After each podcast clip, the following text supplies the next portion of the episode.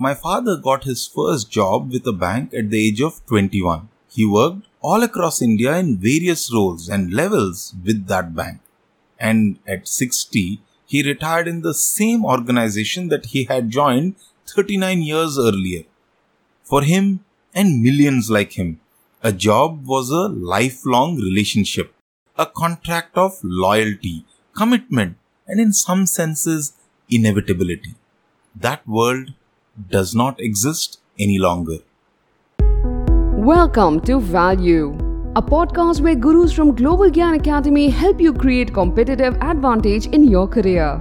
Learn how you can win in the future of work and uniquely design your career from those who have succeeded and failed at it. Now, here's your host, Srinivasa Addepalli from Mumbai.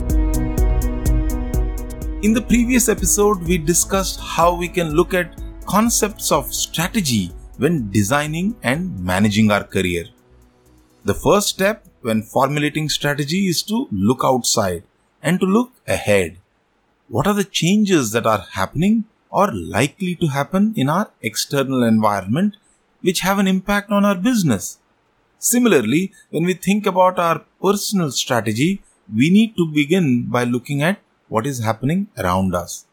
In this episode, I want to discuss two major shifts that are happening in the world of business and people which would have a huge impact on our careers. The biggest shift in the context of careers is that we are moving away from what has traditionally been the job economy, where people thought of their careers as a lifelong contract, if not with one employer, at least with a few employers over a period of 35 to 40 years. This lifelong contract approach to career management has some implications. Getting a good first job is critical because if you get that dream job, you might end up retiring from the same place.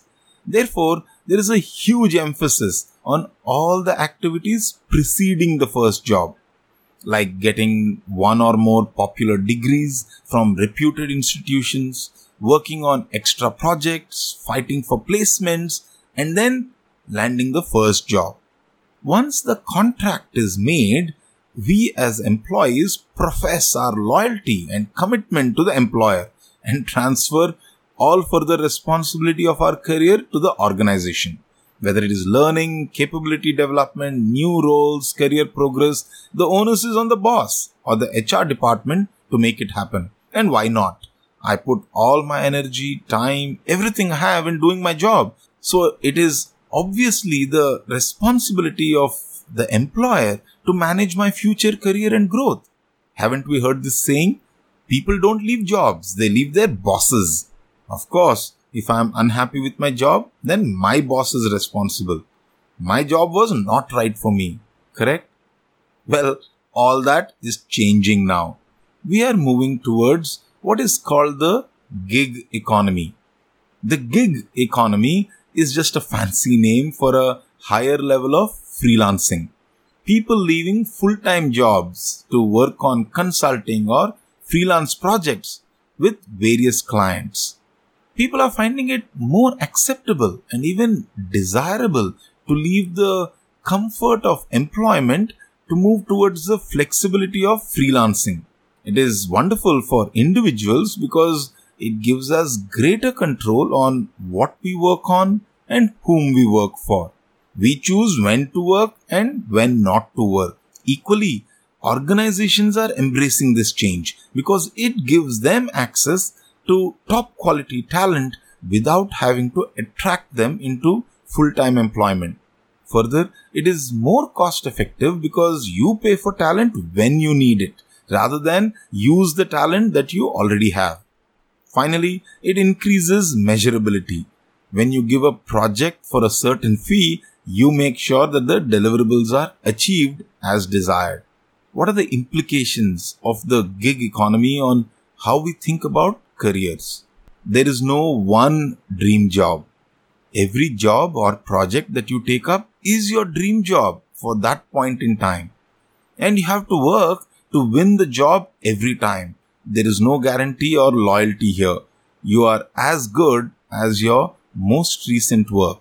and you are in a job interview or pitch every other week or month.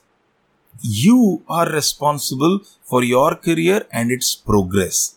Yes, you don't have a boss who will tell you what to do. Oh no, you don't have a boss who can tell you what to do. You make your choices of what to do next. You invest your resources to develop yourself. You're kind of on your own. The concept of gig economy is not just for those who are moving to freelance models of employment. Even within organizations, we are seeing networked structures, small clusters or closely knit teams that form naturally around solving problems. These teams can get created and recreated depending on how business requirements or priorities evolve. There are no fixed roles or departments or hierarchies of career growth in such organizations. So remember, even if you are working in the familiarity of a traditional corporate job, sooner than later you will face the implications of the gig economy. Your work could start drawing comparisons with that of a freelancer who might do it more efficiently. You could be competing for your job with a person sitting in Turkey, Indonesia, Mexico, may not really matter. The second significant impact on people and careers is due to changes in business models. Traditionally, value creation in a business was a function of the quantum of input resources, capital and talent. Asset based businesses required capital to grow in size, and more the capital, greater the scale and their ability to improve profits. Think of any manufacturing business. Similarly, people centric businesses hired capable employees to perform tasks, and growth came from adding more people to do more or solve more problems. IT and BPO are good examples of such businesses. The key thing was that in order to grow the business and improve profitability, you had to add more resources, money and people. Therefore, as the economy around us grew, new jobs got created and there was enough opportunity for personal growth for everyone. Today, that's not the case. A small team of people with very limited resources are able to disrupt industries. Software can create a multiplier effect on capital and people. Many human tasks can now be performed remotely and even by machines, robots, or computer programs. The driver of value creation in business is shifting towards innovation and creation of intellectual property.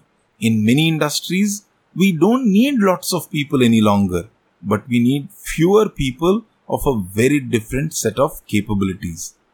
This has a huge implication on the number of jobs and the nature of capabilities that will get you a job in future. I don't wish to sound alarmist by speaking about these trends. There is a lot of change happening around us, but isn't it better to be aware of these changes and prepare for them than to be taken by surprise? Any strategist would tell you that the criticality of strategy increases during periods of hyper competition and major change. Maintaining status quo is not an option. Even without the impact of these external changes, we find 50% of managers are not satisfied with their jobs. The shifts towards gig economy and IP centric business models will only put greater pressure on careers. So, we better get prepared. What do you think are the five most important skills that you must build to create personal competitive advantage? That's a discussion for the next episode. Remember, you can share your comments and thoughts on WhatsApp at plus 91 892 843 9578. That is 892 843 9578. See you soon. Thanks for joining us on this episode of Value. Visit our website globalgyan.in and subscribe the show so you'll never miss an episode. You can also download the Global Gyan app to get additional content, learning, and mentoring by the gurus at Global Gyan. Do tune in to our next episode.